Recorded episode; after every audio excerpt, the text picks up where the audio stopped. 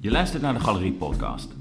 In deze podcast vertellen wij, Paul en Mulan, twee jonge galeriehouders, over de kunstwereld. We bevestigen of ontkrachten vooroordelen, leggen je uit wat een artist proof is en geven antwoord op vraagstukken zoals: is het nu galerij, galerie of gallery?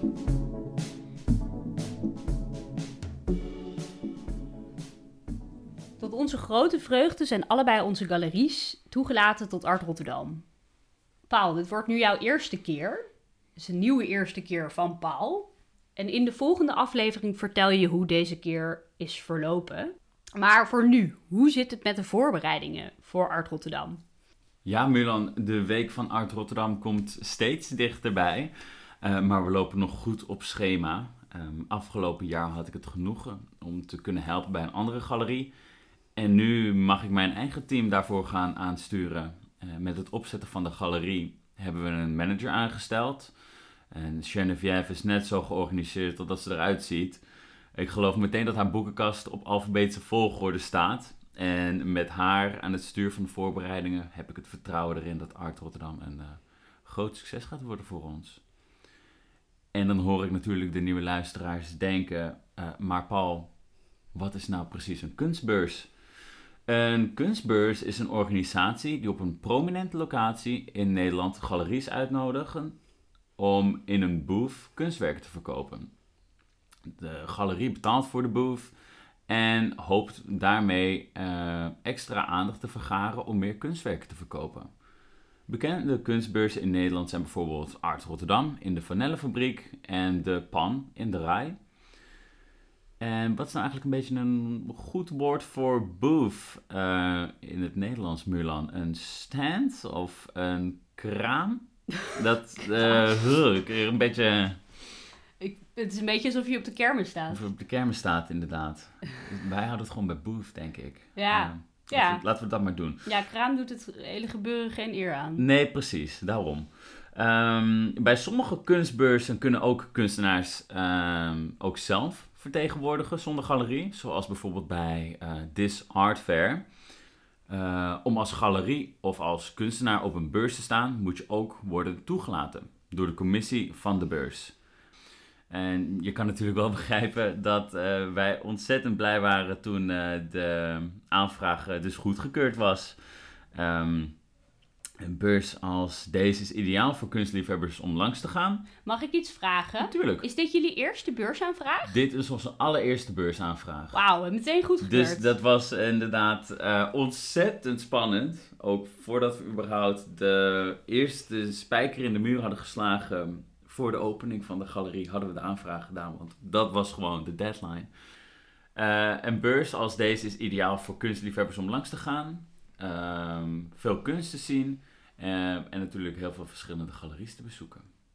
En natuurlijk ook voor galeries een uitgelezen kans om nieuwe potentiële kopers te ontmoeten die nog niet eerder bij de galerie zijn geweest.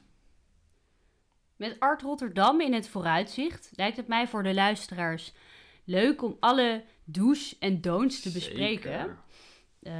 Want ja, hoe werkt het kopen van kunst nou eigenlijk? Kan je onderhandelen op een kunstbeurs? En wat doe je aan? Dat je over kunst kan spreken. Ik dacht om daarmee te beginnen, want dat is essentieel op een kunstbeurs. Zeker, absoluut. Over kunst spreken vinden mensen over het algemeen best wel lastig en spannend, omdat ze bang zijn dat ze er niet genoeg van af weten. En omdat er vaak op een gewichtige of pretentieuze manier over kunst wordt gesproken. Met serieuze blikken, veel Franse leenwoorden. Galerie. Daar heb je het al. Dus hierbij een spoedcursus spreken over kunst. Vaak hoor ik mensen worstelen met het begrip galerie. Heel veel mensen zeggen ook atelier of studio als ze een galerie bedoelen. Maar een atelier of een studio is echt de werkplek van een kunstenaar. Galerij hoor je ook vaak voorbij komen. Dat is Vlaams, voor galerie dus, of een uitbouw van je huis. En Paul, die zegt altijd gallery. Ik zeg altijd gallery. Wat je ook vaak hoort is exhibitie. Dat is een soort samentrekking tussen expositie en exhibition of expeditie. Of expedition. Ja, dat zou ook nog kunnen. Yeah. Ik ben daar ook nog niet helemaal over uit. Maar je zegt dus niet... Ik vind de exhibities in dit atelier zo cool. Maar je zegt... Ik vind de exposities in deze galerie altijd zo cool. Veel know-hows die zeggen dat smaak een vies woord is. Wat ze daarmee bedoelen is dat je je mening altijd moet kunnen onderbouwen. Als je iets zegt. Dus een schilderij is niet zomaar mooi of lelijk. Dus je zegt niet... Dit schilderij heeft zulke leuke kleuren. Maar je zegt... Deze kleur blauw spreekt mij aan, want het geeft zoveel diepte aan dit schilderij. Oké, dus kijk nu op pretentieus. Oké, nou, nu weet je hoe het zit. Je bent er helemaal klaar voor. En als je iets verkeerd zegt, voel je dan niet bezwaard. Spreken over kunst hoeft niet pretentieus te zijn. Ondanks dat het net wel... Hoeft echt niet, hè? Zolang je maar oprecht bent en je je eigen mening kan onderbouwen. En stel nou, je hebt even rondgekeken en opeens zie je een werk waar je op slag verliefd op wordt. Je denkt, dit moet ik hebben. Waar let je dan op? Het werk, waar val je op en waarom?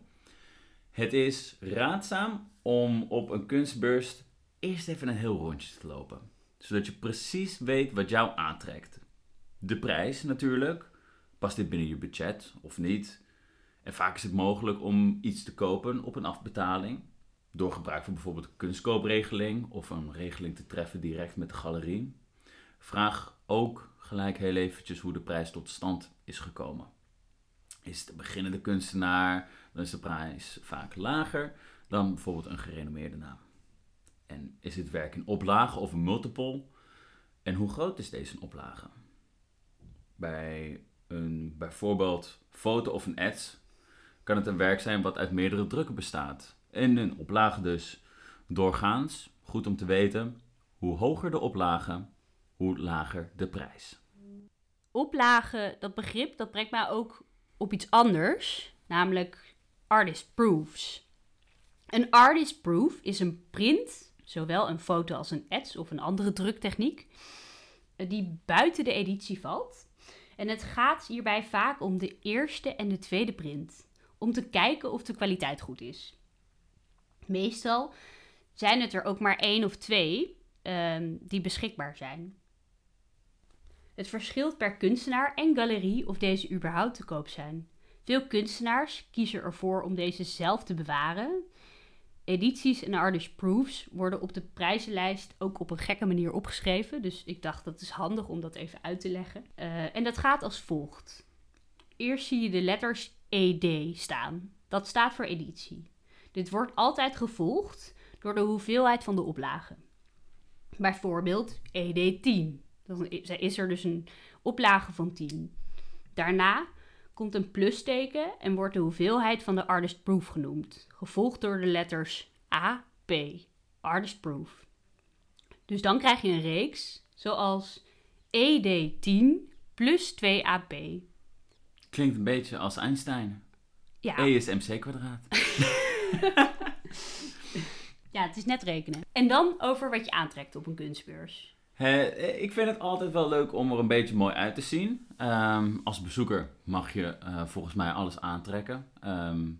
In ieder geval in Nederland. En voor een goede galeriehouder is natuurlijk... Don't judge a book by its cover. Wat ik mij afvraag, hè? Zou je onderhandelingspositie verbeteren op het moment dat je je netjes aankleedt? Er zijn verhalen van beroemdheden die in hun kloffie aankomen en iets willen kopen op een kunstbeurs, maar worden weggewuifd omdat de galeriehouder ze niet herkent. Ja, precies. Ik denk niet. Dat zou ik in ieder geval nooit doen. Maar ik denk dat het gesprek met de persoon echt leidend is boven het uiterlijk.